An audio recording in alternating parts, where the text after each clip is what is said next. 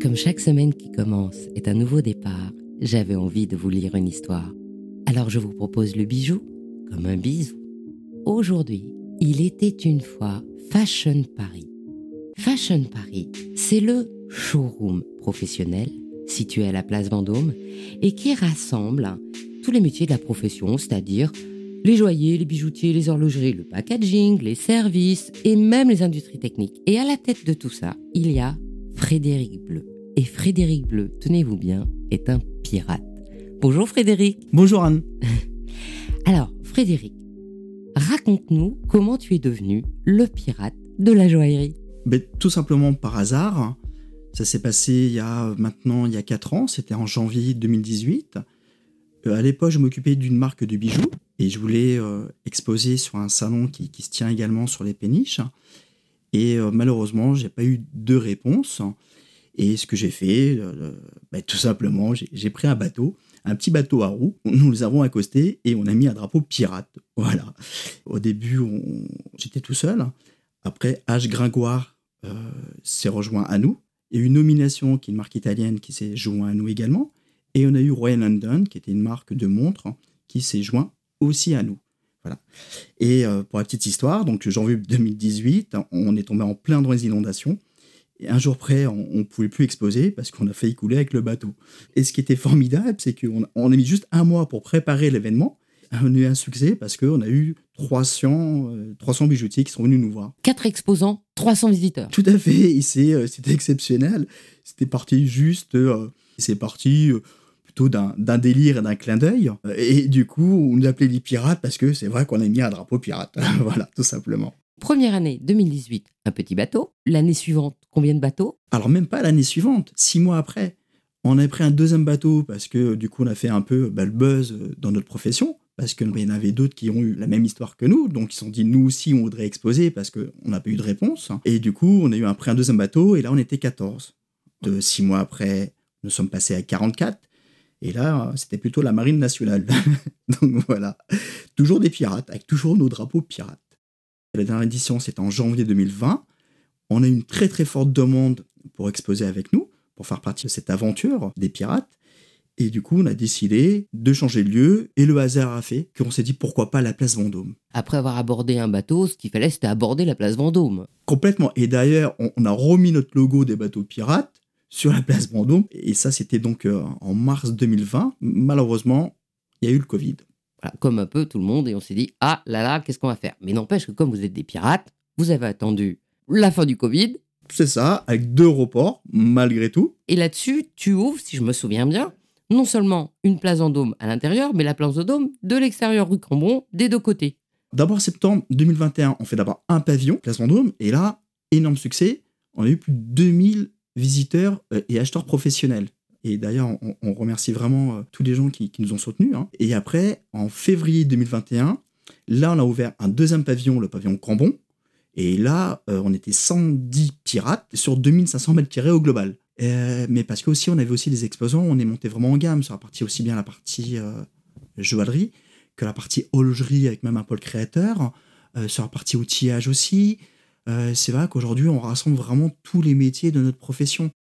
Et quand tu parles euh, outillage, alors packaging, je comprends, hein, c'est l'emballage. Euh, service et industrie technique, tu veux dire quoi exactement? Alors, ce qu'on appelle les, industries techniques, c'est l'outillage, mais ça peut être par exemple les machines laser, ça peut être les pinces pour les créateurs, c'est toute la partie outillage de comment créer un bijou. Donc voilà, c'est vraiment tout l'accompagnement d'une création.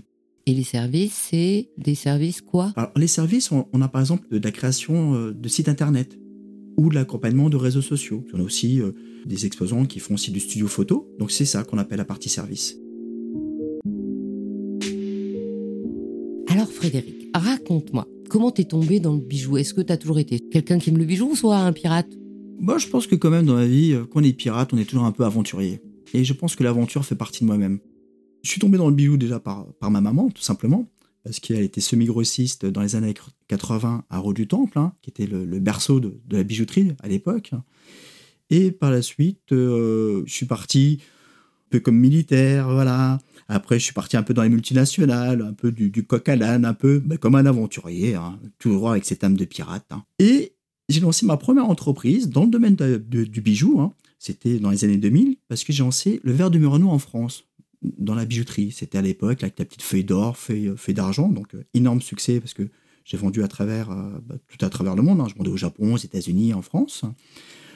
Malheureusement, ça s'est arrêté parce que parfois dans la vie, euh, on est très bon commercial et marketing, mais sur la partie juridique, pas terrible parce que mon producteur est venu en direct. voilà. Donc, je suis reparti dans l'aventure. Euh, et, je suis rentré dans le groupe Morelato. Euh, Morelato, c'est des marques euh, horlogères, c'est des licences, mais horlogères comme Maserati. À l'époque, c'était Roberto Cavalli, donc c'était bijoux et montres. Ah oui, parce que moi, Maserati, c'est les voitures. Mais c'était ce qu'on appelle des marques de licence. Ils avaient la partie ben, sector, qui était la partie montre. J'ai également commercialisé Pianagonda, le célèbre joaillier italien. Ensuite, après Morelato, je suis parti dans une marque de, de bijoux qui s'appelait Indicolite. Et c'était toujours le même groupe? Euh, Non, j'ai changé de société. Je suis passé à, bah, développer cette marque qui s'appelait Indicolite. C'était euh, Signe Dubroc qui avait créé cette marque. Et moi, je m'occupais sur la partie business development. Voilà. Et on était monté quand même jusqu'à 700 points de vente sur le marché français en deux ans. Avec un résultat. Donc en fait, tu es rentré euh, quelque part un, beau jour comme vendeur et puis tu as fini comme... J'ai été directeur des ventes du, du groupe Moralato. Par la suite, j'étais directeur international pour la marque Indicolite. Euh, et business developer.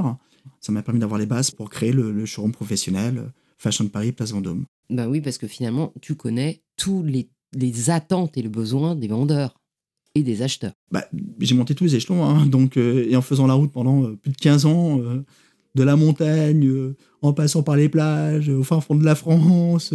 donc oui, on connaît toutes les typologies de, des marques retailers, hein, et voilà, tout simplement.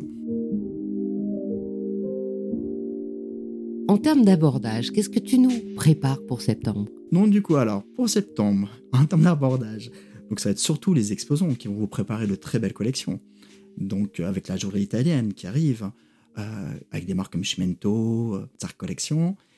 N'oublions pas la haute joaillerie française, avec euh, Géwell, Vegelin, Calusteria, Isabelle Langlois qui nous prépare une très très belle collection parce que j'y étais hier à son showroom qui est juste exceptionnel. Il y aura également l'horlogerie, avec du Pékinier, du Victorinox, du Alpina, au Citizen. Il y aura également l'outillage, euh, avec euh, le groupe Schwarzmann, avec euh, On vous prépare pas mal de choses hein, pour la rentrée. Hein. ça a l'air très très alléchant tout ça. On essaye. En attendant, on se donne rendez-vous à la rentrée, parce que c'est vraiment la rentrée, hein, 3-5 euh, septembre. On dit à nos auditeurs de te regarder sur les réseaux sociaux, LinkedIn et surtout Instagram, et puis euh, aux professionnels de venir te voir, c'est ça? Bah, Tout à fait. Alors sur Instagram, c'est sur fashionparis.2022 euh, euh, et surtout, je, bah, je souhaite à, tous les auditeurs et auditrices bah, très bel été et puis rendez-vous en septembre. Rendez-vous en septembre. Au revoir Frédéric. Merci Anne. Au revoir. Au revoir. Ainsi se termine cette histoire de Frédéric Bleu, pirate de la joaillerie et créateur du salon Fashion Paris qui aura lieu du 3 au 5 septembre 2022. Je suis Anne de Marais de Jotan et je donne une voix aux bijoux chaque dimanche. Et si vous aussi vous avez envie de faire parler vos bijoux et votre maison, je serai ravie de vous accompagner pour réaliser votre podcast de marque ou vous accueillir en partenaire dans mes podcasts natifs. Pour l'heure, je vous souhaite un bel été et je vous donne rendez-vous en septembre pour votre prochaine histoire de bijoux. Si les bijoux vous manquent trop, je vous invite à entendre ou réentendre mes histoires dans mes trois podcasts natifs. Il était une fois le bijou, le podcast thématique, Brillante, le podcast des femmes de la joaillerie, ou celui-ci, le bijou comme un bisou. Écrivez-moi vos histoires de bijoux et de l'été sur les réseaux sociaux d'Il était une fois le bijou. Passez de merveilleuses vacances. Bijoutez-vous et rendez-vous en septembre.